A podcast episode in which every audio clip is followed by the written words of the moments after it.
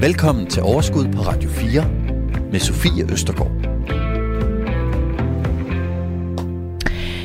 Så sidder jeg her igen, og jeg har glædet mig til i dag.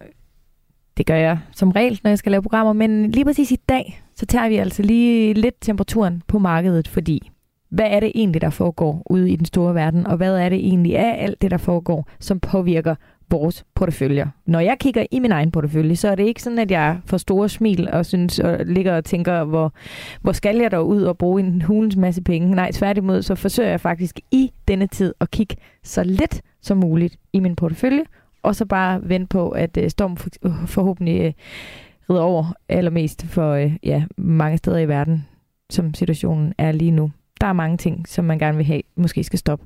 Men er det et godt tidspunkt måske at købe lidt op på? Og hvordan skal vi i det hele taget navigere i den her situation, som nu har varet længere, end øh, nogen måske havde håbet på? Alt det, det får vi svar på i dag. Velkommen til Overskud.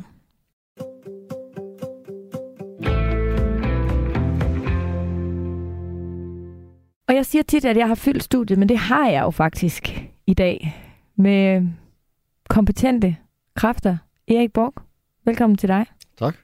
Dejligt, at du kunne være i dag. Du er investor og medstifter af Invested punktum d k. Det er rigtigt, ja. ja. Som er sådan et online fællesskab for private investorer, øh, ja, hvor vi er en femogtyve tusind. Så øh, jeg har sådan lidt en idé om, hvad private investorer tænker i øjeblikket, og så er jeg også selv øh, investor og trader, så jeg følger markedet sådan ret tæt. Ja, og det skal vi høre meget mere om i dag. Vi har også øh, besøg af Dine Thyr. Velkommen til dig. Tak. Du er fra P F A, chefstrateg. Yes. Du har været her før. Det har I alle. alle det er alle sammen genganger. Det kan man godt mærke på stemning. Altså måske ikke lige nu er det lidt nu er I gode til at være stille, mens de andre snakker, men øh, ellers så øh, det er dejligt, at I er her. Tine, hvordan har du det, og hvordan, øh, hvad tænker du om markedet lige for tiden? Jamen øh, rent personligt har jeg det rigtig fint. Men øh, når vi kigger på markederne, så er det jo lidt en, en anden sag, så, så kan man jo ikke undgå at være lidt bekymret, fordi som du også nævnte i indledningen, jamen så har det her jo nok været, noget, øh, været ved noget længere tid, end, end vi egentlig troede lige, da, da Ukraine-krigen den øh, brød ud. Ja. Og Lars Skovgaard Andersen, investeringsstrateg hos Danske Bank. Velkommen til. Tusind tak. Hvordan har du det? Jamen jeg har det jo godt, når jeg er sammen med jer, ja. Og solen skinner. Ja. Og, og så kan jeg så, vi har også en platform, en hel masse privatkunder, der er på vores platform, øh, og der er der også travlt i øjeblikket, fordi øh, de vil selvfølgelig også gerne vide, hvad pokker der foregår. Så, så det er det, vi hjælper med, og sådan, et, sådan en, en udsendelse her er jo også med til at, at give ja. Noget indsigt til dem også, og til alle de andre, så det er rigtig godt, den bliver lavet. Ja, for vi er jo også, vi er også mange øh, investorer, som lytter og hister her, og, men som sådan ikke, altså, som gør det sådan på egen Øh, hvad skal man sige, egen hånd, mm-hmm. lidt mere måske. Og øhm, der kan man altså godt sidde i, som det er lige nu, og tænke sådan, åh, og føle sig sådan ekstra meget på egen hånd måske. Og derfor er det altså virkelig fedt, at øh, for det første, at der er forskellige platforme, man kan henvende sig til, men også, at vi laver det her program, så man sådan ligesom lige kan blive holdt en lille bitte smule i hånden, og få lidt hjælp til, hvordan vi skal navigere i alt det her, ikke? Så øhm, jeg synes, at vi skal hop ud i det, i dette røde marked, som det er lige for tiden, næsten overalt. Ikke? Men velkommen til jer alle sammen. Tak. tak. Du lytter til Overskud på Radio fire. Dagens gæster er Lars Skovgaard Andersen, investeringsstrateg i Danske Bank, Tine Choi, chefstrateg i P F A, og Erik Borg, investor og medstifter af Invested punktum d k. Hvem er jeg vil starte? Hvad skal vi starte med? Så. Det får I først at vide, når I har valgt. Okay. Tine. Yes, så lad mig lægge ud. Ja, yeah, ikke? Markedet lige nu. Ja. Altså, og der skal vi lige, jeg synes, vi starter med at disclaimer. I dag er det den, det er den tolvte maj. Mit ur siger den ellevte. Det er den tolvte i dag, er det ikke det? Det er blevet endnu værre i dag. Det er blevet endnu værre. Men det er den tolvte maj. Ja. Det er mærkeligt, ja. Mit ur. Hvad sker der dog med det? Nå, men det er en hel, det må jeg kigge på bagefter. Det er den tolvte maj i dag, så vi optager altså lige nogle dage, inden programmet det bliver sendt. Så øh, skulle der ske et eller andet, øh, så er det altså derfor, vi ikke taler om det, og ikke fordi vi er helt øh, døve. Men Tine, markedet nu, vi var lidt inde på det. Det her, det har trukket ud i lang tid. Ja, Først så startede vi jo i året generelt med nogle fald, fordi vi også kom fra et, et rigtig stærkt øh, tyve enogtyve, hvor, mm. både, hvor både sol og måne og alt stod i det helt rigtige forhold til hinanden, og vi havde god øh, økonomisk vækst, høj efterspørgsel og øh, rigtig, rigtig flotte øh, aktiekursstigninger. Øh, og så startede året lidt sværere ud, og så kom vi så frem til, at, at Putin han besluttede sig for at og ville indtage Ukraine. Og siden da, jamen, så har markederne jo faldet, og så har vi samtidig også fået øh, flere meldinger fra især den amerikanske centralbank, øh, som, som jo nu er på stramningskurs på grund af den høje inflation. Og alle, alle de her ting, det er altså bare en cocktail, som så har gjort, at øh, de her kursfald, de er, er fortsat. Vi har jo set en, nogle store, meget store udsving på nærmest daglig basis i øh, aktiemarkederne, øh, lige siden øh, øh, Ukraine-krigen den startede. Og mest til den, til den røde side, ja. Hvor vi jo nok er kendt. Ja, og, og, og renterne, der var jo så ligesom et hold på, så steg de måske ikke så meget, som vi havde forventet. Men det er jo... Det har de øh, indhentet igen, ja, og, og er jo steget, så vi har en, en, en amerikansk ti-årig statsrente, der ligger lige omkring en, en tre procent, og også kortvarigt har været op over tre procent. Så har vi en, en tysk øh, statsrente, som er kommet op i positivt område. Det er jo helt uhørt også efter... Mm. flere år med negative statsrenter i, i hele eurozonen. Og så har vi jo også vores egne danske renter, som også er storsteget, og især når vi kigger på, på realkreditlånene, øh, så, så er vi jo derhenne nu, hvor man, hvor man kan få et fire procent lån, tredive-årige lån. Mm. Det, ja. Så det er, det er nogle voldsomme ting, der, der er, er sket, må man nok sige, her i, i tyve toogtyve. Ja. Ja. Mm. Ja, og som, som Tine siger, det er jo en af de ting, når, når renterne stiger, så er der jo nogle specielle aktier, der kommer under pres. Det har vi talt om nogle gange. De her vækstaktier, øh, som, som, hvor, hvor du bruger med renten til tilbagedeskontering. Det er en af tingene, men mange af vækstaktierne har faktisk også været ude og optage lån og købe sig til vækst. Så det der, at renterne har været lave, har været en dobbelt fordel for nogle af dem. Og når renterne begynder at stige, så, så er der altså kø ved udgangen. Og så samtidig så har vi så oplevet, at vi så i starten af året, så var det vækstaktier, der faldt tilbage. Det var Nasdaq, så var det de danske aktier, som også har sådan et, et væksttit faldt tilbage. Så fik vi krigen, så, så steg de faktisk lidt igen aktierne.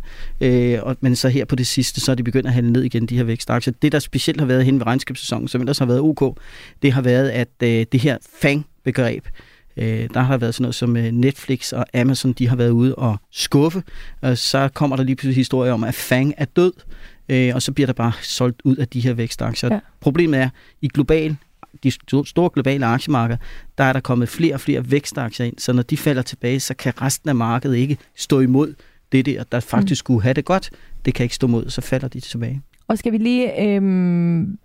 Lige, hvad hedder det, skal vi ikke lige forklare vækstaktier? Hvad er det for nogle aktier, du kalder vækstaktier, og hvad betyder det der FANG-begreb? Ja, okay. Vækstaktien, det er et selskaber, der er dyrt prissat, hvor du er villig til at betale meget for penge, en indtjening langt ude i fremtiden. Fordi man tror på, på at det bliver til ja, noget. Ja, det, ja. Det kunne være, der findes en masse aktier. Hvis du går ind og kigger på P E alene, altså price earning, hvad du betalt for en krones indtjening, så er det der, dem, der er meget, meget høje i P E. Mm. Der har også sågar også været selskaber, hvor vi er villige til at købe den, uden at de endnu har tjent penge, hvor vi så håber på, at de kommer til at tjene penge.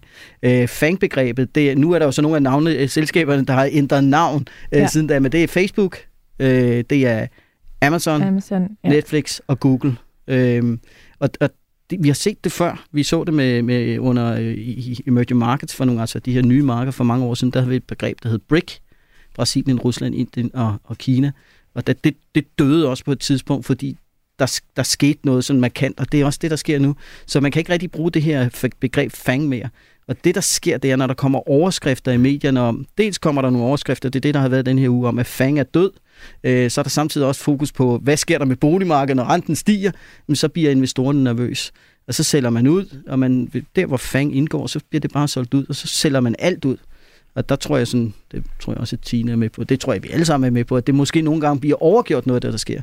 Og det er jo den fase, vi er på vej ind i, det er, at, at alt bliver gjort ens, og så er det jo der, man har mulighed for at gå ud og samle nogen. Noget godt op. Ja, så der er jo, der er jo også øh, muligheder. Øh, men Erik, der, der har også været den her øh, regnskabssæson. Ikke? Der er mange, der har fremlagt deres øh, regnskaber. Øh, hvordan, er det, altså, hvordan påvirker det et marked som det her? Har du noget indtryk af det? Altså, det har været ret nemt at være privat investor de sidste mange år. Hver eneste gang markedet faldt, så skulle man bare købe. og så kommer man med op, når der var gået nogle måneder, så var man kommet over faldet. Og det så man sådan set også under corona, hvor markedet faldt rigtig meget. Der var mange af mine venner, der ringede og sagde, du køber, du køber, og jeg var dum nok til at lade være. Og så steg det jo bare helt vildt igen. Ja. Ikke? Og det var jo fordi, at, at man kan sige, at den amerikanske centralbank og de her meget lave renter gjorde, at... Øh, at øh, som Lars var inde på, at øh, alting, altså der var ligesom, det var, markedet var understøttet, alting steg, øh, og nu ser man så det, det modsatte. Øh, den amerikanske centralbank hæver renten, så markedet er ikke understøttet på den her måde mere, og så er det lige pludselig blevet meget sværere at være privat investor. Så lige nu der ser man jo virksomheder, der kan faktisk komme ud med, med gode regnskaber, øh, og så stiger de måske lige øh, en dag eller to, og så falder de ned med resten af markedet. Øh, så det, altså... For nogle måneder siden, der sagde man altid buy the dip, det vil sige, at man skulle bare købe, når markedet faldt, og nu er det nærmest omvendt. Nu er det blevet, at lige snart markedet stiger lidt, så skal man skynde sig at sælge, og hvis man er avanceret, så kan man shorte. Så, for, så tjener man faktisk penge, og det er jo lidt uh, urovækkende, at det er sådan et marked, vi er kommet ja. ind i. Men, uh, og shorte, det, det er jo det med at spekulere på, uh, at uh, en, ja, en kurs ja, falder. Lige præcis. Um, og det har vi også lavet et program om på et tidspunkt, hvis man ikke helt lige ved, hvad, hvad det handler om. Så hop tilbage og hør det. Men er det så også netop med til, at fordi jeg kan også huske corona tyve tyve, foråret, hvor jeg nåede næsten ikke altså, at overveje, øh, om jeg skulle blive ved med at sidde på mine hænder, før det så ligesom var steget igen, sådan groft sagt. Ikke? Hvor det her, det, det trækker altså ud. Og er det, er det simpelthen fordi, at vi også, altså at der er alle de her komponenter, der på, sker på samme tid, og det som Erik også er inde på, Tine, det med at renten, at den også er stigende. Ja, jeg tror, det er cocktailen af alle de ting, der, der, der er i gang lige nu. Der, der, der er rigtig mange ting, øh, som, som styrer markedet, og især markedsstemningen for tiden. Ja. Ikke? Så den ene dag er det jo inflation, den høje inflation og Federal Reserve. Næste dag jamen, så er det, at øh, nu kommer der en recession, og så er vi bange for det. Også udløst selvfølgelig af Federal Reserve. Og den tredje dag, jamen, så er det vi tilbage i et eller andet med oliepriserne, de stiger, og nu skal vi ikke have mere energi fra Rusland mm. og alle de her ting. Så, så der er hele tiden der er rigtig mange faktorer på spil. Og så øh, fra dag til dag, jamen, så vælger markedet at fokusere på det ene eller det andet. Og så ender vi i sådan en situation, hvor vi kan se, at de forskellige sektorer, øh, de også øh, skiftes til at, ligesom at, at outperforme. Så den ene dag er det det, som Lars refererede til med vækstaktierne, på grund af renterne, der, der lider. Så næste dag så er det det defensive, som har det rigtig godt, fordi at så er vi bange for, det her den her recession kommer. Øh, og, og endelig jamen, så, så kan bankerne have en god dag, fordi at nu stiger renterne jo, og det er jo noget, der ryger lige ind på indtjeningen øh, i, i bankernes balance. Ikke? Så, så, så vi er, vi er rundforvirret, vil jeg ja. påstå, som investorer i de her dage, ikke? Fordi ja. usikkerheden er så høj, og der er så mange faktorer på spil. Og så vil jeg sige, at øh, det sidste er også, at øh, vi er jo en hel generation af mennesker på det her marked, som aldrig har oplevet en så høj inflation før. Ja. Gider du lige forklare, hvad Federal Reserve det er? Det er den amerikanske centralbank, øh, og den, ja, vi, vi omtaler den jo som Fed.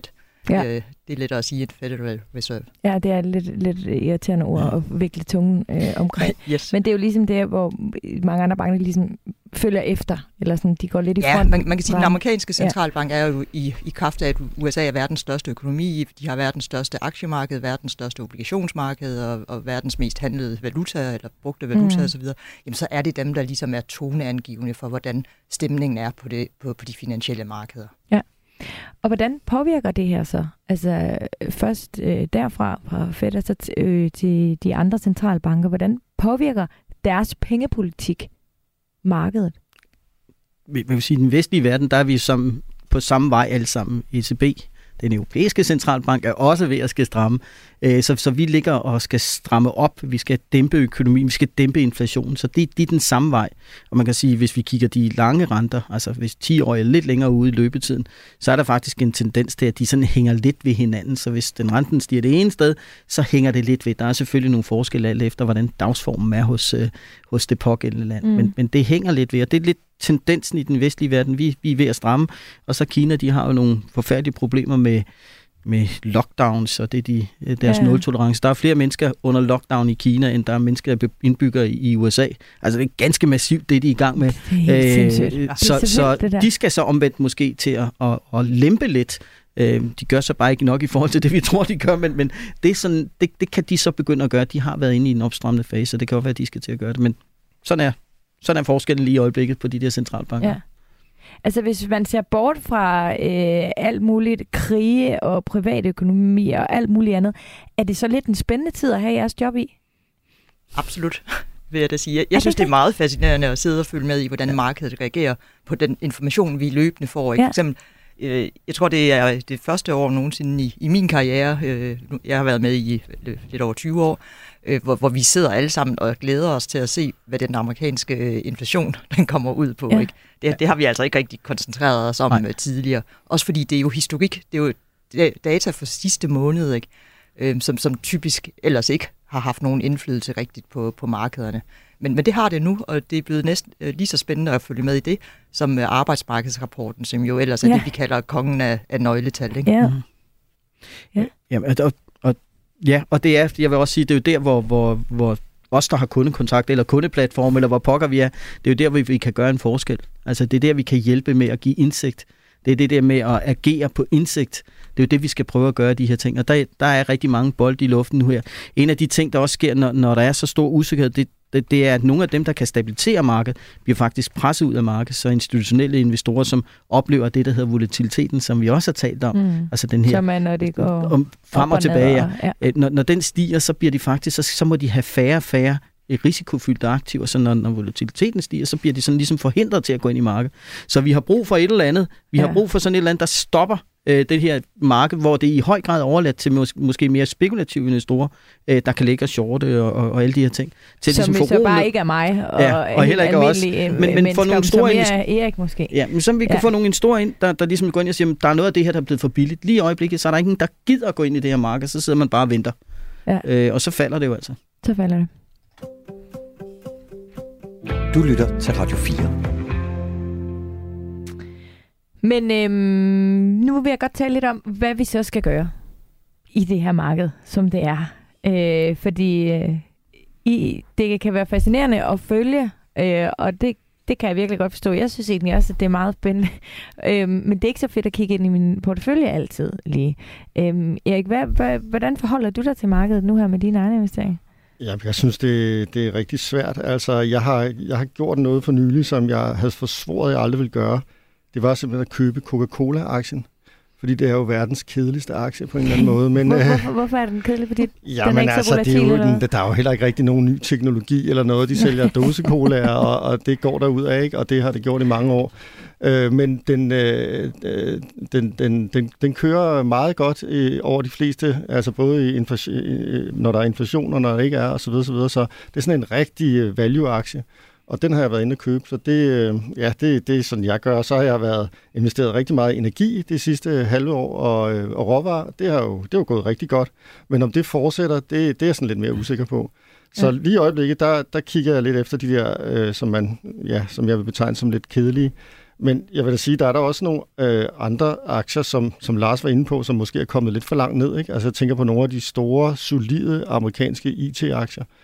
Som for eksempel Nvidia, som laver grafikkort, og Fortinet, som er cybersikkerhed, øh, Microsoft og så videre, som, som sagtens kan komme længere ned, men som jeg er begyndt ligesom at, at skalere ind i, altså købe små portioner, fordi så, øh, så, så, så over tid udjævner det sig, og så får jeg måske om nogle år øh, en rigtig god øh, investering ud af det. Øh, så på den måde, så, så køber jeg lidt ind, og er egentlig ikke bange for, at markedet bliver ved med at falde, fordi jeg tror, at sådan nogle som Microsoft og Nvidia, de skal nok på, på, på den lange bane komme rigtig godt op igen. Så, så det, det kan man gøre, øh, ja. hvis man ikke vil være... Har du ændret din portefølje? Har du, altså, har du solgt ud af andet, eller har du bare opkøbt ekstra? Øh, nej, jeg, har, jeg, altså, jeg solgte egentlig ud for, for, øh, for et halvt år til et, et år siden af sådan lidt mere traditionelle ting. Øh, og så begyndte jeg at købe op i råvarer øh, og, øh, og, og, og energi. Og det er jeg faktisk øh, stadigvæk i. Altså, jeg synes jo, det er sådan en... Det er jo faktisk en... ret vild situation at tænke på. Der sidder en mand, Putin, som egentlig kan bestemme, om Europa kommer i recession ved for eksempel bare at lukke for gassen. Det vil jo være fuldstændig ødelæggende for den tyske økonomi og dermed resten af Europa. Og det kan også være, at vi selv ender med at lukke for den russiske gas, men altså, det, er jo, det, er jo, det er jo, jeg tror aldrig, jeg har oplevet noget lignende af en mand, han har, som han kan også vælge at smide en atombombe, det vil være endnu værre. Men altså, hvis han lukker for gassen, så, så er den europæiske økonomi, som jeg ser det, det kan være, at andre har en anden mening, men meget ildestet. Så den risiko er der jo også i det. Øh, til gengæld, så kan man måske kigge på nogle af de amerikanske øh, hvad hedder det, gasproducenter, som jeg har købt ind i, fordi at, øh, de er jo lidt ligesom beskyttet, og de er også begyndt at sælge gas til Europa. Så der kan være nogle fordele for dem, men altså alt det er jo også øh, priset ind mere eller mindre, så, så man skal ligesom tro på, at tingene fortsætter øh, og ikke bliver bedre, hvis man, øh, hvis man satser på de heste. Ja. Tine, er du... Jamen, jeg, jeg kan jo kun erklære mig enig med, med Erik, at man skal søge over i, i nogle af de her mere value-aktier, og, ja. og det defensive, og, og stabile lige, i det hele taget. Value-aktie. Måske sidder der nogen derude og er lidt i tvivl om, hvad en value-aktie er. Jamen, det er selskaber, som er, er lavt prisfastsat øh, og, og undervurderet øh, generelt set, så, så, så det, det burde være et, et godt køb at gå, gå ind i dem. Ikke? Og det, er det ud fra P E, man ja, skal vurdere det, det? Ja, ud fra alle øh, prisfastsættelsesmetrikker, ja. ikke, at man mm. kan gå ind og vurdere øh, på det. Og så skal der selvfølgelig være, et, at, at, at du simpelthen kan købe den øh, andel af indtjeningskronen billigt. Ikke? Ja. Så, så solide selskaber egentlig, øh, som, som bare er, er undervurderet. Ja. Øh, og, og, og hvis så, man er i tvivl om P E, vil jeg bare lige hurtigt sige, så har vi lavet et program øh, for ja, lidt halvårs tid siden, eller sådan noget, hvor vi gennemgik præcis, hvordan man selv kan lave, øh, kan kigge på virksomhederne bagom og kigge på lidt tal i stedet for. Yes. Så, og så, så, så, så aktier, du kan godt finde sektorer og selskaber, hvor du kan søge lidt lag. Jeg siger ikke, at de ikke falder dermed, men, men som typisk vil falde mindre end, end resten af aktiemarkedet. Ikke? Og det er jo lige præcis sådan noget som, som Coca-Cola, som vi drikker uanset, hvordan det, det ser ud derude. Det er medicinal også. Vi skal bruge vores medicin også, uanset om, om der er recession eller, eller højkonjunktur og fest og farver. Mm. Øhm, og, og, og så kan der også være sådan en, en, en som mange måske bliver overrasket over, en, en McDonald's, fordi amerikanerne elsker at gå ud og spise, og det gør de også helst, selvom der er recession. Og når det skal så, være rigtig fint, så er de på McDonald's. Yes, men det er billigt. så, så det er der, de skal lære ned til, når det, ja. når det står ilde til. Ikke? Mm. Så, så, så det kan man kigge ind i og finde nogle af de selskaber, som, som står lidt i, i lag af, af den høje bølgegang, der ellers er på markedet. Og så er der selvfølgelig øh, energi- og, og råvaresektorerne, som jo er dem, der har klaret sig absolut bedst her i år. Men der, der er sådan en institutionel øh, investor, som, som jeg repræsenterer, jamen der er vi bundet lidt af, at, at vi har nogle ansvarlighedspolitikker, der gør, at, øh, at vi ikke vil investere i, ja, i fossile øh, etik og øh, energi og så videre. Ja. Ja. Som du ikke har så meget af, Erik, eller hvad? Øh, nej, nej altså, det har vi snakket om før. Ja, det har vi. Det har vi, det har Nå, vi. Nå, altså sagen er bare, hvis vi skal have en grøn omstilling, så skal vi jo mine en masse ting, eller mine en masse ting, øh, kover og så videre og så videre, ikke? Til, til de selvkørende biler og til vindmøllerne og sådan nogle ting, så det, det slipper vi jo ikke for. Og, og den grønne omstilling er jo også en af grundene til, at olieprisen stiger så meget i øjeblikket ud over øh, krigen, altså fordi der er simpelthen er blevet, altså der er blevet underinvesteret øh, i den branche i, i alt for mange år. Ingen vil røre oliebranchen. Og så er der lige pludselig ikke så meget olie, og så stiger priserne. Øh, og ja, så på den måde, så, så har, har den... Der, der er mange, øh, man, man kan se på den ting på mange måder, mm. øh, men jeg spekulerer, ikke, ja, ja. jeg spekulerer ikke så meget på det, som jeg måske øh, burde, øh, når jeg sidder her i radioen. Men sover du fint om natten? Jeg sover rigtig godt. Det er godt. Det er jeg glad for. Lars? Det gør jeg også. Det gør du også. Det er jeg glad for. Det ja. var bare det. Så, ja. nej. Hvad, øhm, jamen, er du enig med jamen, Tina ja. og Erik her? Ja. Er det den vej, vi skal kigge, eller hvad tænker du? Ja, ja vi, skal, vi, vi, vi har fokus på blandt andet også det begreb, der hedder kvalitetsselskaber. Det vil sige, det er dem, der kommer igennem stormen. I gamle dage så brugte vi begrebet Volvo-aktierne. Det er dem, når du er ude at køre, så skal de nok bringe dig sikkert frem. Ja. Øh, det er der, hvor det er sådan nogle, der kommer styrket ud af en krise, fordi de har robustheden, de har ikke særlig meget gæld, de har et stærkt cashflow, de har en god forrentning af kapitalen i det hele taget. Og når der er sådan lidt storm derude, og der er nogen, der kommer i pres, fordi væksten bliver lavere, øh, og de bliver måske presset på deres marginer, så kan de her selskaber gå ud og købe dem op. Så de bliver nok også presset ned med markedet, men det er nogle af dem, der kommer styrket ud af en krise. Så kan jeg rigtig godt lide sundhedssektoren. Det er, jeg tror, inden for den, der kommer vi til at få fremtidens øh, vindere øh, fremadrettet, sådan krydsfeltet mellem sundhed og I T, øh, fordi vi kommer til at bruge rigtig mange penge på det. Jeg sad og kiggede ind i den amerikanske sundhedssektor. Det var jo sjovt at se, at det er en af de sektorer, der har haft den højeste vækst. Det er den sektor, der er lige så defensiv som stabilt forbrug, og så er det en af de sektorer, der har den højeste udbetaling af, af dividender, altså dividend yield. Så det ser rigtig, rigtig spændende ud. Og selvfølgelig så er der rigtig, ikke særlig mange institutionelle investorer, ud over dig, Tine, der kan lide den åbenbart. Så den er også sådan, øh, man har været et andet sted som investor. Man har været over mere de der vækstbetonede og højst sandsynligt over noget value, og så det er sundhed nok også nogle steder. Men, men det kunne godt være sådan et sted, man skulle søge hen. Ja. Øh, der er både en langsigtet case, og så tror jeg på, at den her krise og covid, øh, alle mulige andre ting, de gør, at vi bliver nødt til at arbejde lidt smartere med vores sundhedssystem, og der er der en masse selskaber, som ikke kun laver piller, som også kan hjælpe os derinde i. Ja. Så det ser rigtig spændende ud, synes jeg. Men nogle af de her, hvad, hvad kalder du, hvad kalder du de her aktier? Du kan kvalitetsaktier. Ja, kvalitetsaktier. Ja. Er det nogle af de der kendte selskaber, som vi kender? Altså, er det Microsoft? Er det øh, Facebook, er det Nike, altså alle sådan nogle store, Novo Nordisk, yep. altså sådan, Jamen, altså, jeg ved, Nike, jeg... altså hvis man tænker, det er jo ikke så billigt, hvis man for eksempel sammenligner det med McDonald's, nu ved jeg, og I må jo ikke nævne en, jeg nej, ved nej, jeg godt, I nej. alle de der forbehold, forbehold. Ja. Og derfor er det også dejligt at have dig, Erik, med, den har du ikke. Det er godt, Erik, ja, det og så kan vi ikke genkende det til det. ja. Jamen, jeg vil sige, hvis, hvis, du går, ja, hvis du går ind og kigger på sådan noget som uh, M S C I World, de har noget, der hedder kvalitetsindeks, så kan du se, det er mange af de selskaber, der går igen. Ja. Øh, og så kan du sige, at Microsoft falder jo også, når markedet falder. Ja, ja, øh, men, men det, der er lidt er ved at vælge kvalitet frem for at gå ud og sige, at det er den sektor, du vælger, så køber du faktisk sådan et begreb, der går igennem alle sektorer. Så jeg vil bare have den, der har den højeste kvalitet på den sektor, den sektor, den sektor. Og så får du sådan en, en lidt anden måde at gøre det. Det, det kan jeg godt lide nogle gange. Ja. Fordi som Tine siger, at den ene dag, så skal vi have banker, og så den næste dag, så skal vi have vækst, og så skal vi have... Altså, man ja, bliver fuldstændig er, rundforvirret. Fuldstændig. Ja, så, så derfor så, så prøver vi sådan lidt at lægge det ned, og så prøver at se, om man kan få sådan noget, der går igennem. Og så tror jeg på, at øh, det siger vi også, at man er stockpicker. Jeg tror faktisk, at det, at det er godt at være stockpicker nu. Altså gå ud og vælge enkelte papirer. Hvis du, hvis du har den indsigt, så tror jeg, at alt, der er alt for meget, der bliver gjort ens lige i øjeblikket. Og så, så er det den strategi, som jeg kan bruge. Så tager man lidt, så jeg tror på det selskab, så køber man lidt nu. Ja. Øhm, det vil være det rigtige. Mm. Men hvad så, hvis... Øhm, altså vil I anbefale... Hvis, nu, hvis, man, hvis man kigger på sin portefølje, Og, at, og man har måske nogle af de her kvalitetsaktier, man har måske noget af det, som vi taler om nu, men man har også noget andet, som bare mm. ikke passer ind på den her... Altså, jeg ved godt, at det skulle man have tænkt på noget før, men hvis man nu ikke lige for eksempel har gjort det, er det så en god idé at sælge ud af noget af det og sige, okay, sådan er det, og så lægge sig i noget andet? Det, det er jo her, du får det rigtig irriterende svar, ikke? Fordi det kommer så vil jeg af... spørge Erik. det kommer ikke ja, jeg, jeg, jeg, på, hvad du har. Jeg håber, du ikke spurgte mig, fordi det er jo... det, det kommer jo an på, hvad du tror om fremtiden, ikke? Ja. Fordi jeg, jeg, jeg er kommet dertil, nu er jeg også ligesom dig stoppet med at kigge på mine egne private ja. depoter, ikke? Og jeg tænker, nu sidder jeg bare pinen ud. Ja. Øhm, Så, fordi, fordi nu er... Men så får man heller købt op, jo. Jeg kan jo ikke købe op, nej, uden men, at kigge men, på, hvor meget jo, ja, man kan godt købe op, fordi det er jo ikke det samme som, at jeg lader bare være med at sælge ud, ikke? Så tænker nej, nej, jeg, det skal jeg, nok... jeg skal jo ind og kigge på det, det er ja. det, jeg mener. Så bliver og, jeg nødt og... til at... Ja.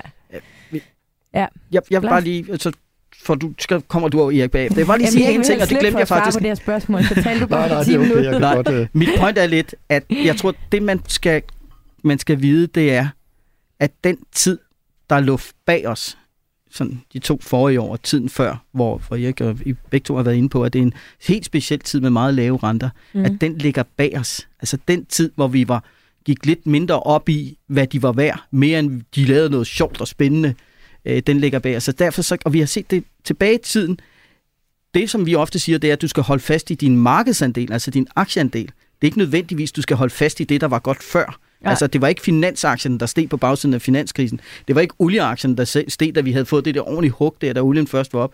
Det var nogle andre nogen. Det var heller ikke I T, der, der startede med at trække os ud på bagsiden af, af I T-boblen. Altså, det er markedet, der trækker os ud, og det skal nok rette sig. Men det, der har været godt i tiden før, er ikke ubetinget det, der er det rigtige, hvis det er noget, der har nogle specielle egenskaber eller har en speciel stil. Og der tror jeg på, at de store traditionelle selskaber med kvalitet, sådan, de skal nok rette sig, og ellers retter markedet sig. Men hvis du bare holder fast i et eller andet, og du ikke erkender, at det her, det, det, var, det passer bare ikke til den verden, vi er i nu, så, så kommer de aldrig igen. Så ja. kunne du have puttet de få penge, som de desværre er blevet, så skulle de nok blive noget værd. Ellers ja. bliver det ikke noget værd. Nej. Det, det var det, jeg mente. Ja. Og hvad så, hvis man står lige nu, fordi vi sidder altid i det her studie og taler om, at øh, hvis du har... Øh, ja, hvad er det? Hvis, mm, jeg tror, I, I siger alle sammen, det siger alle, hvad er det sådan noget minimum tre, måske helt fem år, ved, mm. for ligesom at... Så er man langsigtet, og så kan man godt tåle op og nedsving, og dut, dut, dut. Men der er jo også nogen, som måske har været investeret i mere end de der tre til fem år, og har gjort det fuldstændig rigtigt, men havde en idé om, at det er nu her, de skal bruge pengene. Jamen, så skal de jo tage gevinsterne, fordi de vil jo stadigvæk ligge i plusser i forhold til det, de startede med at investere. Det skal ja. man jo også huske, ikke? Det, det, vi bliver nogle gange lidt fartblinde, og så tænker vi, uh nej, nu har vi tabt penge her i toogtyve. Men hvis du lige regner tilbage, ikke, så er det faktisk egentlig stort set kun afkastet fra tyve enogtyve, du har mistet. Så hvis du har været med for tre, fem, seks, syv og mere ja. år siden, så er det altså stadigvæk et, et, et kæmpe pænt plus, du ligger i på dine aktieinvesteringer. God pointe. ikke gør ligesom mig for et eller andet år siden, da jeg skulle købe hus. Så jeg venter lige en dag, jeg venter lige en dag, jeg venter lige en dag, og det endte med at tabe alt for mange penge. Men øh, ja, god pointe, så er man jo faktisk stadig i plus, selvom de ser en lille smule rødt ud på dagligt basis. Det, det, det andet, og det er jo det sjove, ikke? Fordi vi investorer er jo i bund og grund... Man, man siger, at der, der er to ting, der driver aktiemarkedet, og det er jo indtjeningen og prisfastsættelsen. Men så er der faktisk også to andre ting, og det er jo frygt og grådighed fra os som mennesker, ikke? Ja. Og det er jo der, som du selv lige nævner, at, at så bliver man lige pludselig lidt, lidt grådig måske. Ja. Men, men, men der skal man altså lige stoppe op og huske at tænke over, hvornår var det egentlig, du kom ind. Og, og det kan godt ske, at, at den, det der afkast, det lå på, på hvad ved jeg, tres procent i, i, ja. øh, i går. Øh, men fyrre er også ja, ganske fint. Yes, lige ikke? Præcis. Ja. Du lytter til Overskud på Radio fire. Dagens gæster er Lars Skovgaard Andersen, investeringsstrateg i Danske Bank, Tine Choi, chefstrateg i P F A, og Erik Borg, investor og medstifter af Invested punktum d k. Øh, Radek, øh, han skriver ind på vores Facebook-gruppe, som hedder Overskud Radio fire, hvor alle er meget velkommen. Vi vil have rigtig mange øh, medlemmer derinde. Øhm, jeg fokuserer på amerikanske udbytteaktier, og selvom jeg har en del, der er rødt, så har jeg også nogen, som er steget helt vildt, halvtreds til firs procent. Det er aktier i olie- og gasbranchen, som er steget. Det lyder logisk. Det lyder logisk, ja. Sådan er det jo lige nu. Hvis det er jo overtog vores olielister.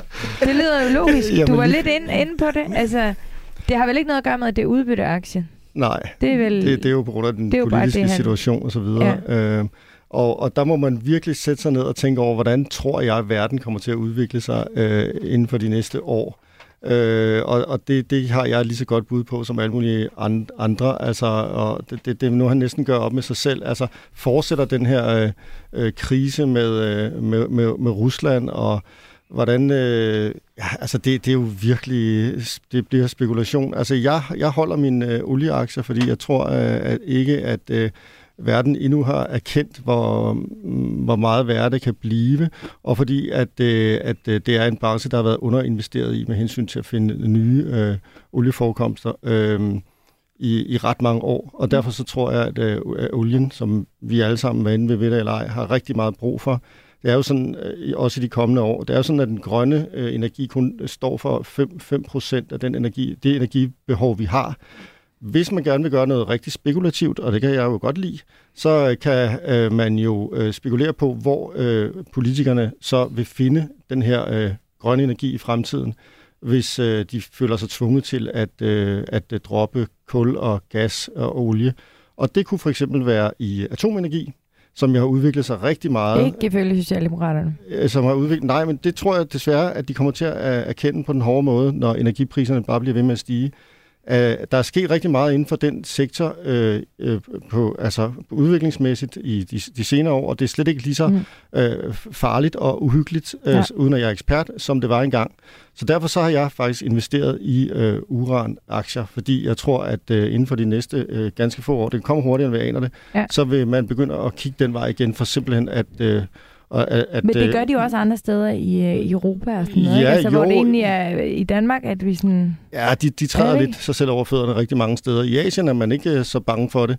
Øh, i, I Europa er man stadig i gang med at lukke a-kraftværker. Ja. Øh, og, og det tror jeg simpelthen kommer til at ændre sig. Øh, jeg tror, man vil begynde at kigge til den side igen for at ligesom opfylde de her betingelser. Men var der ikke noget snak om, at der var nogle steder i Europa, hvor de, eller er det mig, der husker forkert? Hvor Jamen, det er rigtigt. Der var det, er nogen, jo, der var begyndt at... det er jo en diskussion, ja. som er begyndt at komme her igen, øh, efter at være lukket ned rigtig mm. mange år, så, så der kan være nogle helt vanvittige gevinster at hente, hvis man tror på den udvikling. Men igen, det er jo to spørgsmål, men her der mener jeg bare, at der, der er ligesom noget i, i sol og vind, om så må sige, der, der godt kan pege i den retning, ja. hvis, man, hvis man begynder at tænke på det. Hvad, hvad, hvor skal man så kigge hen? Jamen, der er jo forskellige. Jeg har selv investeret i noget, der hedder Uranium Royalty Corp, og det er egentlig sådan et royalty-selskab, et kanadisk selskab, som egentlig bare øh, opkøber, har opkøbt fys, fysisk uran, øh, Øh, til gunstige priser, dengang priserne var nede, øh, og så har de altså nogle rettigheder til det her uran, som de så kan sælge til en højere pris. Øh, øh, man må selv øh, undersøge selskabet, men det er i hvert fald lidt, som jeg har øh, haft øh, tre hundrede procent i afkast på de seneste par år, ja. og jeg tror på, at der er meget mere at hente, når hele den her udvikling den kommer til at, at tage fart. Altså uanset, og det ved vores lytter godt, men det er jo fint nok lige at minde alle om det, at uanset hvad man hører om det så er her i programmet, eller om det er andre steder, så skal man selvfølgelig altid selv tage ansvaret for, hvad man øh, investerer ja. øhm, i.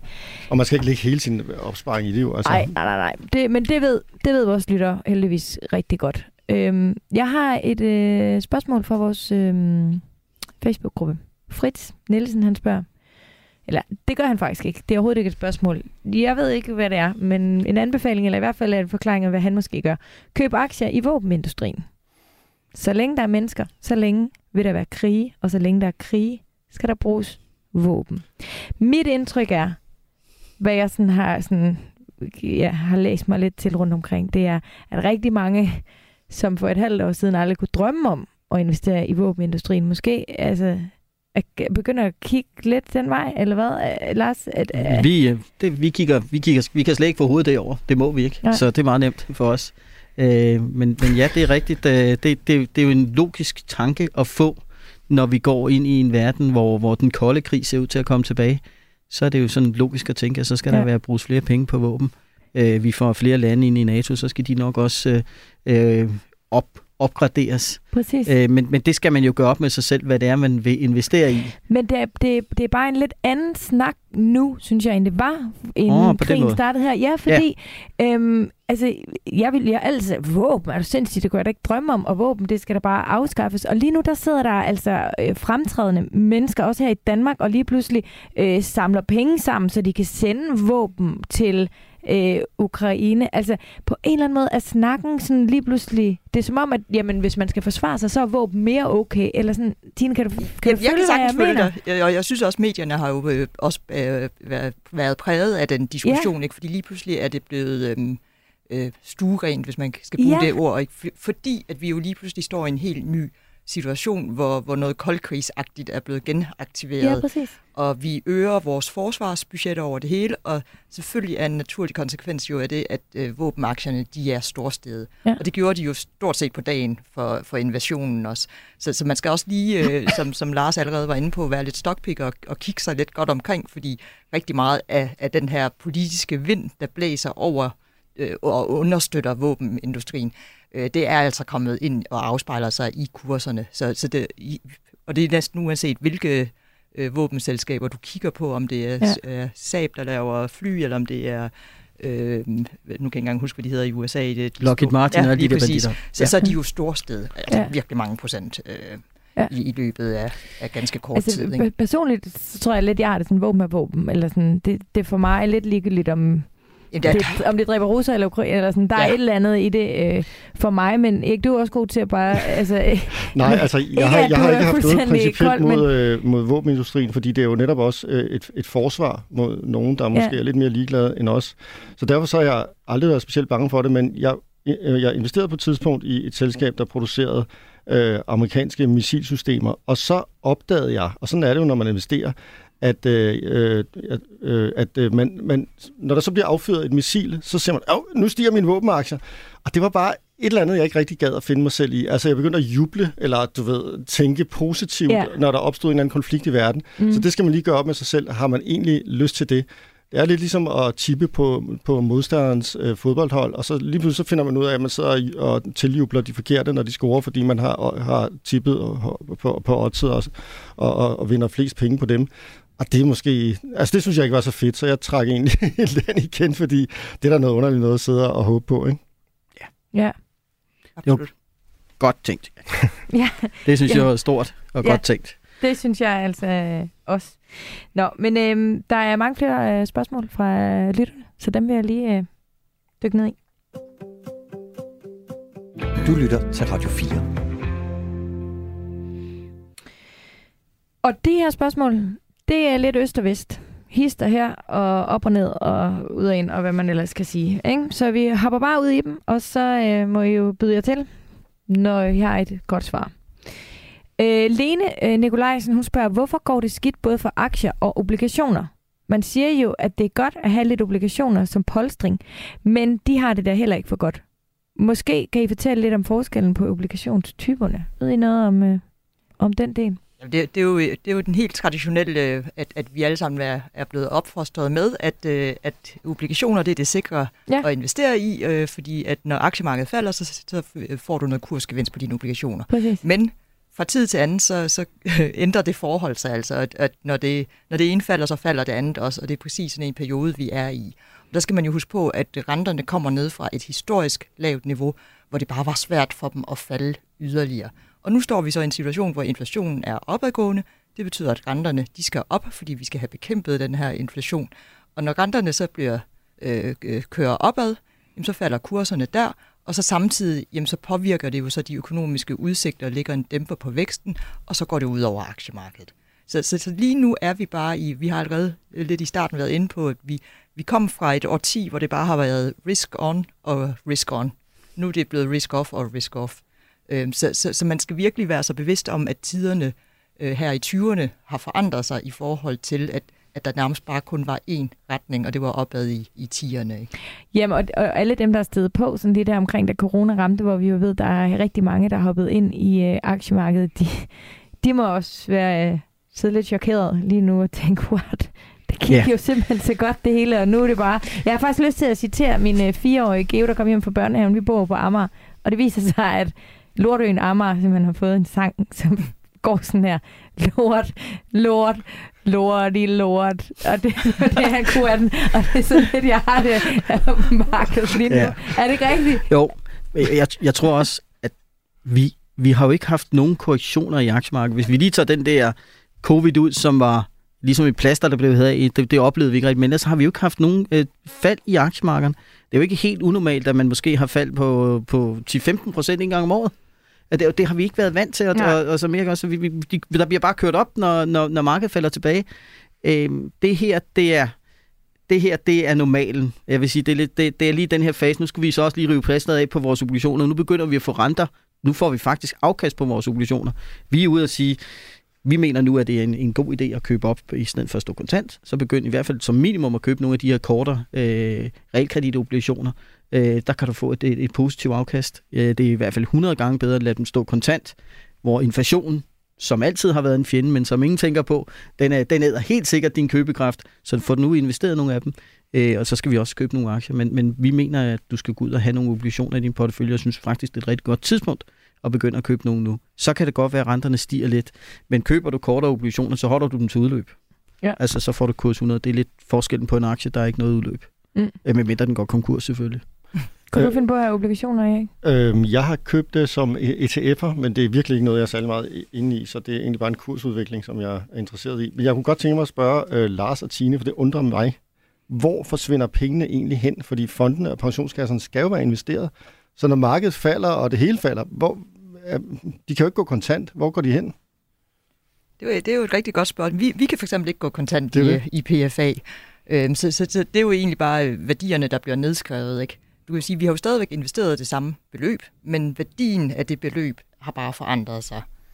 Men der må jo være nogen, der, der, der sælger og ikke går ind i markedet. Altså bare alle de private, som kan de virkelig rykke det så meget? Det er dem, Lars taler om tidligere i programmet også, ikke? Ja, altså dem, der kunne stabilisere markedet, at de egentlig trækker sig. Ja, ja det, altså det vi har oplevet under corona, det er jo, at, at deltagelsen af det, vi kalder retail-investorerne, de private investorer, er jo vokset eksplosivt. Så man vurderer jo cirka, at en fjerdedel af deltagerne i det amerikanske aktiemarked i dag er private investorer, ikke? Og de kan jo gå kontant øh, og, mm. og stille sig på sidelinjen, og det kan nogle institutionelle øh, investorer også, okay. altså øh, øh, forskellige investeringsforeninger, fonde, hedgefonde især også, øh, kan gå kontant. Det er noget andet, hvis du har en passiv, et passivt produkt, så, mm. så skal du jo øh, bare være til stede med, med, med det indeks, du nu engang har investeret i. Og, og vi har så heller ikke muligheden, fordi vi er et øh, pensionsselskab, så den mm. aktive klasse findes ikke rigtig for os. Det vi gør hos os, og det er jeg sikker på, at I også gør, Tine, hvis I er bange for, at obligationerne stiger, så har vi faktisk været ude og købe meget, obligationer meget kort løbetid. Altså vi, vi er dem, vi, vi er det sådan lidt, at hvis du beder os om at komme råd, om råd til, hvordan du investerer dine penge, så skal vi ikke begynde at tale om kartofler og gulerødder og alt muligt andet, og der er kontanter også noget af det. Det er investeringer, og så er det det, vi forholder os til. Vi passer bedst på dine penge, så flytter vi rundt på dem, og vi sørger hele tiden for at optimere dine investeringer. Så vi kan gå ud, når vi er bange for, at renten stiger, vi skal have obligationer, så har vi faktisk været ude og anbefale at købe dem med den korteste løbetid. Ja, de er faldet lidt i et øjeblikket, men dem alternativet, nu kan vi jo gå ud og købe de obligationer, der har lang løbetid, som virkelig giver en attraktiv rente. Og så kan vi flytte os sådan ud.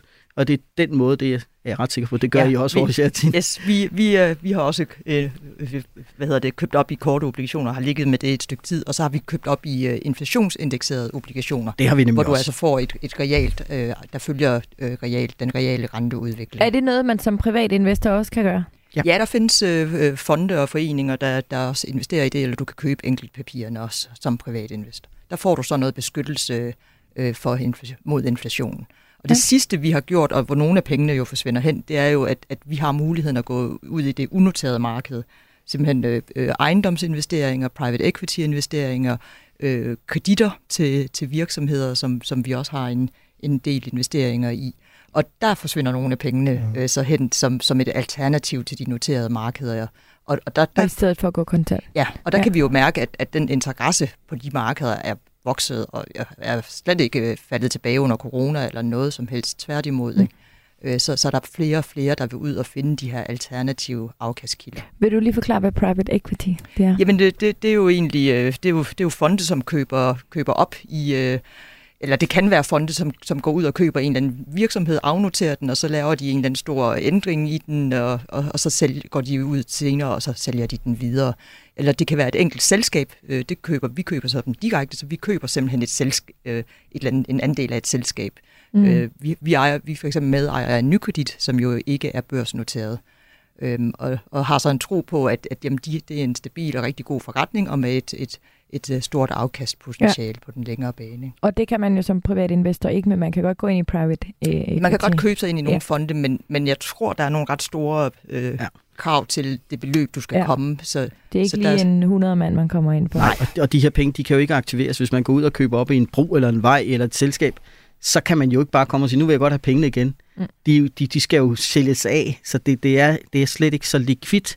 Så, så det, der sker, det er, at du søger hen, hvor du finder noget, der ikke bevæger sig som aktier og obligationer, men så får du også noget, der er meget illikvidt, og det ja. er ikke for alle kunder, der har det. Det er det, det man kalder... Hvem er det for? Jamen, det er ikke... Det, det kalder... For det første det er, er det nogen, der har... Øh, nej, det, men, vi, er ved muffen. Nej, men, men vi, vi hos os, der kan vi faktisk begynde at, at få den størrelse lidt ned, så det ikke kun er for meget, meget store indskydelser. Hvor meget, hvor meget skal man have? Det, vi, vi, jeg fortæller det næste gang, når vi har fået det hele på plads. Men vi okay. arbejder på at få det lidt længere ned, så flere private kan være med i det. Men, ja. men det kræver, at du får noget rådgivning om det. Vi kan ja. ikke bare gå ud og have det liggende på vores platform, og så kan du købe det. Der, det kræver, at du simpelthen får rådgivning, fordi det er så komplekst, så du skal forstå, hvad det er, du køber. Øh, men der kommer, der kommer nogle muligheder. Ja. Øh. En mulighed for at kigge lidt den vej også, hvis man lige ja. sætter sig ind i det. Øh, lidt mere på Facebook. Nu skal I høre Peter Black Hansen. Jeg har spurgt, hvad gør I lige nu? Så nu har jeg bare et par kommentarer, som øh, man kan kopiere eller lade være. Peter Black Hansen han skriver, at han slår koldt vand i blodet og venter på bedre tider. Christian Middeldorf han skriver, jeg kigger på alt, der er faldet meget, og ser om det faktisk er noget, der er værd at eje til en fornuftig pris. Løkke Hansen hun skriver, jeg har et globalt passivt indeks, øh, aktieindeks, og jeg har helt ro på. Og der er thumbs up herovre fra Lars. Øh, Christian Dahl han skriver, hvis vi reelt rammer en recession, er danske C femogtyve aktier i den defensive klasse gode. Danske, fordi de typisk er kvalitetsaktier, populært sagt too big to fail, og defensive, fordi forbruget typisk er stærkere i den klasse, når der er færre penge til privat forbrug. Hvad tænker I om det? Jamen det er jo svært ikke at være enig. Det, det lyder jo næsten som noget, vi, vi alle sammen har været ude at sige på et eller andet tidspunkt i medierne mm. med at have, have is i maven mm. og, og ligge i det defensive. Øh. Hvad betyder det at ligge i det defensive? Jamen det er igen tilbage til noget af den diskussion, vi allerede har lidt haft med både, både kvalitetsselskaber og stabile selskaber, som har en stabil indtjening. Mm. Øh, simpelthen ligge i det, der, der typisk falder mindst, når, når stormen den blæser. Der er ingen luftkasteller der? Nej. I hvert fald... Så, så, kan jeg godt, så kan jeg godt lide historien også at købe indeks, bare købe det globale indeks. Det er markedet, altså det er markedet, og så får du markedet, og så, jeg bruger det, og da jeg sad med kunder og var lidt mere aktiv ud i det her, så var det faktisk min parkeringsplads. Så når jeg var lidt i tvivl om, hvad det var, så havde jeg pengene der. Jeg havde nu de gang penge, de penge, der skulle være i det, og så kunne jeg sådan, nu kom der en eller anden, øh, jeg fandt en aktie til mig, så ville jeg gå ud og købe den. Så, køb, så tog jeg lidt fra markedet og lagde ind i den, mm. så man bruger den til sin parkeringsplads for aktiepengene. Det kan jeg også godt lide. Ja. Gør du overhovedet i sådan noget, Erik? Øh, undskyld, jeg sad lige og kiggede på... Det, øh, på ja. Hvad kigger du på? Aktiekurserne. Nej, Nå, det, det kan hvordan, jeg ikke. Jeg kigger på mine noter. Øh, jamen, jeg, jeg er da spændt på, hvordan det går nu. Sådan er det jo, når man øh, arbejder med det til daglig, så vil man gerne følge med. Og lige da vi gik ind, så Lars også kigget. Ja. Så jeg havde håbet, at jeg lige kunne nå at få min mobiltelefon frem og kigge. Ja. Øh, øh, nej, øh, jeg kiggede ned på mine øh, noter, og der står øh, Bitcoin. Øh, det har vi jo slet ikke snakket om. Nej, øh, det men, ligger det, måske også lidt uden for nummer. Men. Nej, det gør det overhovedet. Jo, det gør det, men det skal vi snakke om lige om lidt. Jeg forestiller okay. mig ikke, at Lars og Tini oh. har så meget at sige om lige præcis den. Vi, vi, vi, har, vi har altid noget at sige. Ja, vi har altid noget at sige, og det er derfor, at jeg er her. Så tag et uh, lille sluk vand, og lad os hoppe over i kryptoverdenen. Du lytter til Radio fire. Erik, skal vi så ikke starte med dig? Så kan Tine og Lars jo supplere med noget af det, de altid har at sige. Fordi det er jo ikke altid, det er ikke nødvendigvis lige der, de har mest at sige. Nej.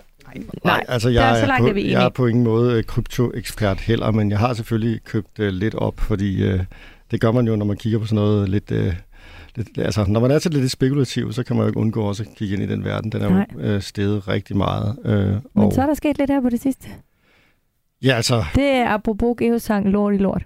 ja, altså, det, det, det er jo faldet rigtig meget, ikke? Altså, Bitcoin, uh, som jo ligesom er den der ældste kryptovaluta, den... den uh, Den øh, har jo været i stormvejr. Når den er i stormvejr, så er alt det andet også øh, i, i stormvejr. Øhm, og det er jo en lidt en svær størrelse, og diskussionen pågår stadig. Hvad er det egentlig for noget, det her mærkelige kryptovaluta og bitcoin?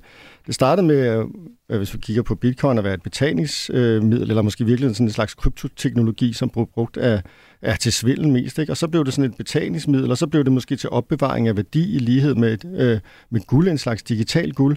Og nu ser man så, at den egentlig opfører sig, kursen på bitcoin opfører sig fuldstændig ligesom øh, højrisiko øh, aktier i I T-sektoren. Og så er det jo lige pludselig måske ikke så sjovt mere, fordi så kan man jo bare være investeret i, i Nasdaq øh, eller i, i små øh, amerikanske mm. I T-virksomheder. Man havde jo ligesom håbet på, at bitcoin kunne bevare en vis værdi øh, i lighed med for eksempel guldet.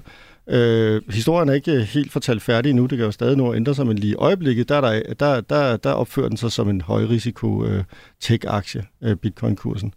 Øh, og i dens kølvand, der er der jo så en masse mindre kryptovalutaer, som har fået ekstremt store hug her på det seneste. Luna, som, som, øh, som er en af dem, som man har snakket meget om, som ellers så skulle være bundet til dollaren.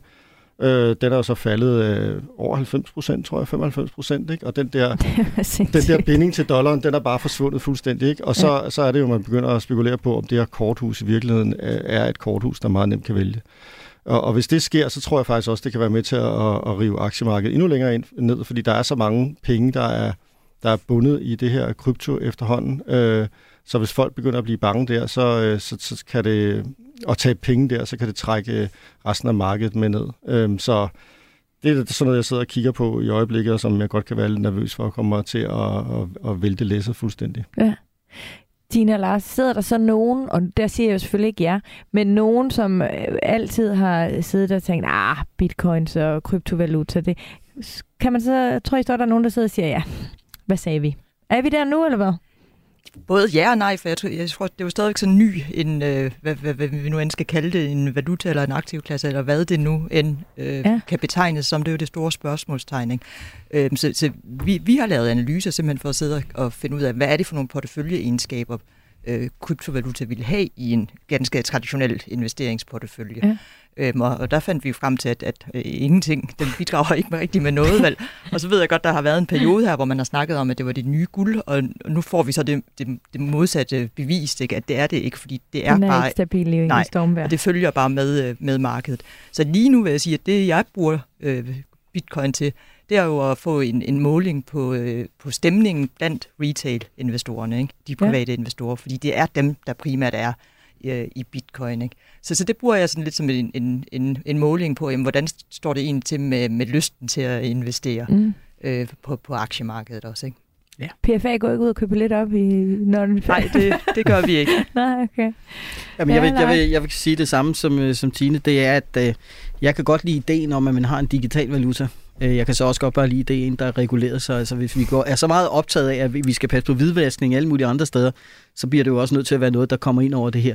Øh, så så det, hvis, hvis man får det, så, så, så tror jeg, det, så, så har det gang på jorden. Men øh, der er så mange forskellige af de her kryptovalutaer, at det, det virker som om, at at det var en tid, hvor det var det, man skulle. Man, bare man havde noget, der hed noget med coin, et eller andet. Mm. Og det, om det så var et, et aktieselskab, man bare ændrede navn på, så drønede der derudad. Så der er ingen tvivl om, at der har været noget, noget boble-tendenser derinde.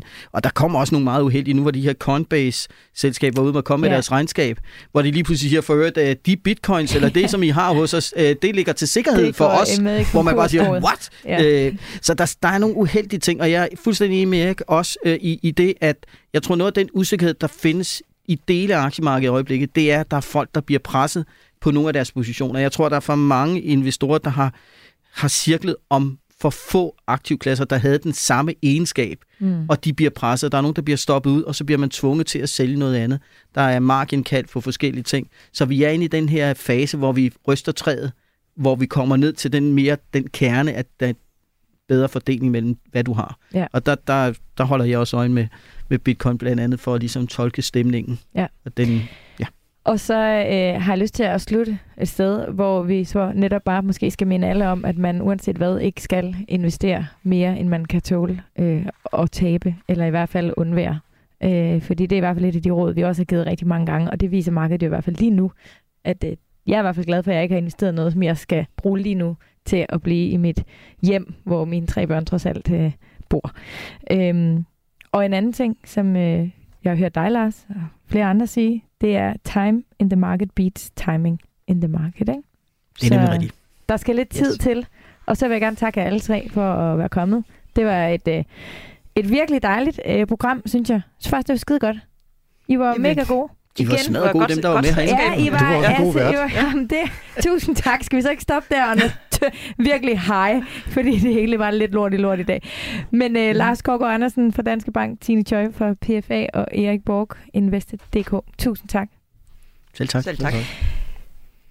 Det var Overskud for i dag. Inde på Facebook, der er I alle sammen velkommen. Overskud Radio fire. Jeg findes også både på Instagram og på Facebook.